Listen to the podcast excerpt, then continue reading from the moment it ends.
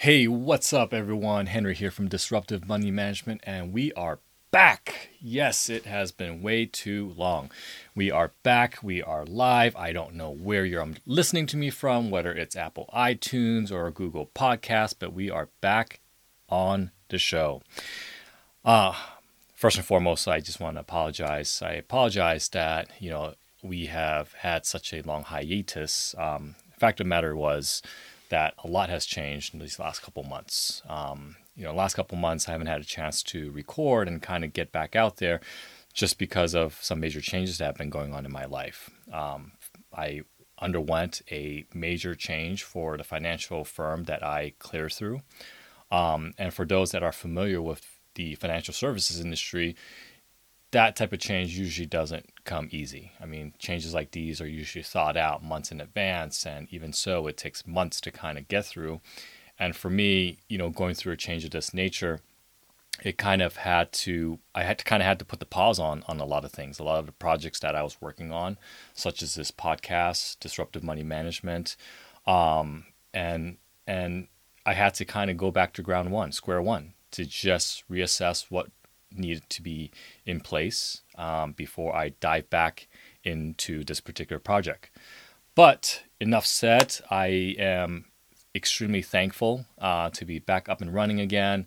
A lot of good things that I'm looking forward to working on this particular year, sharing with you um, as we develop this. But what we are doing today is we are jumping back into our segment of providing financial wellness, financial literacy to the public, taking information that most of us financial advisors know, um, things that we see on a day in, day out basis, and we're just projecting it out there so that you yourself have the ability to learn from us, to kind of gain our insight and take that knowledge, take that information, take that outside opinion and see if it helps, see if it helps with your financial life, right? And today's topic is going to be touching upon a conversation that I had with uh, a client of mine. And this particular client of mine, uh, I've been working with her for a number of years now. She's a fantastic, fantastic physician uh, out of Phoenix, Arizona. And one of the questions that she had was pertaining to her stock options. You see, she worked for a company um, that was privately held, and over the years, she accrued vested stock options. And you know, now that the company is public, you know, it's one of the questions that she has is, hey, how much of this stock should I still be holding, and how much of this stock should I be selling? Coincidentally enough, uh, this particular question is is something that I get often, and I can see why. I mean, with the explosion of companies going public these past few years, more and more of the new clients that are coming to me are asking questions relative to the stock options they have received through their employer. Questions such as, should I be selling my stock options or should I be holding on to them? How much of these stock options should I be selling? At what price do I sell them? And what do I do with the sale of the stock, right? And asking these questions is a very standard process of your path towards financial independence. We talk about this a lot, financial independence. For many of the individuals that I work with within this process, the chief similarity of their situation is that they're often very devoted to their company. Not only do they commit long hours, but they spend the majority of their waking moments sweating and metaphorically bleeding to ensure that the companies succeed. More often than not, for company stockholders, the emotional value is more important than the intrinsic value. It is understandable, given the amount of time and dedication involved. However, I still urge individuals in cases such as this to take a step back and really think through the situation without the emotional attachment. I worked with an individual. He was a mechanic, uh, mechanical engineer for, for Tesla out in the Bay Area. And one of the things was, was that as Tesla was riding through the ups and downs, this individual was collecting and being given more stock options. And for this particular individual, it was difficult for him to sell it because there was a pride to owning such a large number of shares of Tesla. I mean, he was with Tesla from the very beginning, right? And these shares meant a lot to him. It wasn't just the monetary value. I mean, this was back in the day when, gosh, Tesla was probably trading in the two hundred range, right, before the split, right? So this is you know, way back then. And and really at the time, you know, holding those shares for this individual, for this engineer, was more of like a badge of honor, a badge of pride that, hey, you know what, I've earned this. But at the end of the day, associated by associating the company stock you hold as no more than what it truly is, okay, a financial instrument, you are better able to make rational and sound decisions relative to your economic life. I repeat that. By associating the company stock that you hold as no more than what it truly is, a financial instrument, you are better able to make rational and sound decisions relative to your economic life. After you have made this mental pivot and are looking at your company's stock as just a financial instrument, allow yourself the moment to take stock, no pun intended, of what you are holding. Perhaps, like most, you will find that most, most, if not majority, of your overall net worth and nest egg comprises of the company's stock. At this point, you ought to ask yourself these two to three primary questions to ascertain whether you should be selling or keeping the stock. What in these three questions, okay, are: what financial concerns make me cringe? What are my immediate, short-term, and long-term goals financially? Lastly, would I feel more comfortable with a more diversified investment portfolio? Starting with the first question, it's always good to have a baseline that you maintain, which determines how you're feeling about when it comes to your overall financial health. I pose this question to myself every six months or so just to mentally check in on potential stressors that will distract me from living an overall healthy life. You start this assessment by just thinking through your financial life and listing all of the annoying things. Examples could be, my student debt doesn't seem like it's decreasing. That vacation I put on my credit card twelve months ago is still on my credit card. I'm concerned our country might go through a recession and I might lose my job. Thus, I wouldn't be able to be able to, thus I wouldn't be able to pay for my housing while I look for a new job. The kids will go back to school and they need stuff like clothes and more stuff like books and other stuff like more stuff. The individual, or joint if you're together with a significant other, assessment is a means for you to determine what causes you mental stress from financially related matters. I genuinely believe that we must have a sound management system in place for unexpected financial circumstances for us to live our best selves. It's no secret that if you can decrease your stressors, you will live a more abundant and prosperous life. But yet, from the hundreds of individuals that I have talked to in the past, very few have actually sat down and identified what financial stress they suffer through and proactively plan to reduce it. When it comes to items that plain stress you out, it might just make perfect practical sense to cash out on your stock options when they vest and use the funds to knock down some debt.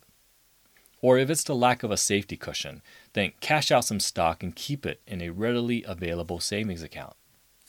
For proper planning, you ought to have a rainy day fund, and stock options that you may not be able to sell for ninety days aren't going to cut it. When they vest, keep it in cash after selling so that you have peace of mind in knowing that you are fine in the event of a financial oh snap moment. After you have done that, you should jot down your immediate, short-term, and long-term financial goals. Remember that, like water, our lives are fluid. So do not be inundated in trying to paint a crystal clear portrait of all your objectives. Instead, break it down into time frames, such as what you want to accomplish in the next six months, two years, five years, and ten years. A six-month goal could be that you want to take two months off backpacking through South America, and you want to make sure you have the financial means to cover all aspects of the trip, plus the ongoing maintenance of your home. Your two-year goals could be having saved enough for a healthy down payment for your house, or having your student loans obliterated, or perhaps just getting the car paid off. The five-year goals could be starting a family and making sure you or your spouse can take an extended absence to enjoy the first few years of your child's life. Or perhaps it could be that you want to switch full-time, focusing on your side hustle, and you want to have enough funds set aside to sustain yourself. The ten-year goals may still be murky, but financially, it could be something as simple as having a preset savings. Perhaps you want to have a half million in your retirement nest egg, or even a million dollars. Perhaps your ten-year plan is to be completely debt-free, inclusive of your home mortgage.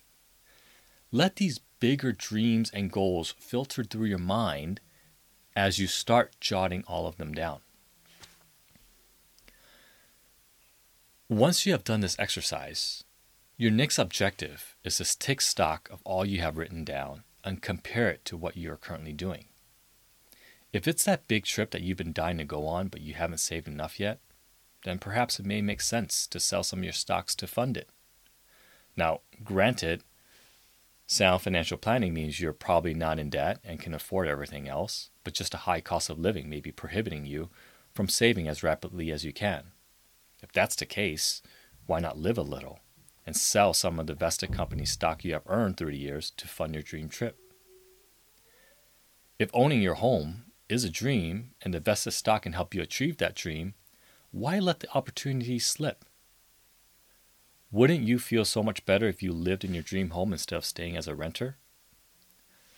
My point is that unless you have identified your goals, it is impossible to determine whether they are achievable unless you look at the complex financial numbers. Instead of letting the dreams stay as dreams, I suggest you take charge of those dreams by utilizing the financial instruments at your disposal. Lastly, understanding that all investments have risks relative to their reward and how you are affected by that risk is vital to your overall financial life.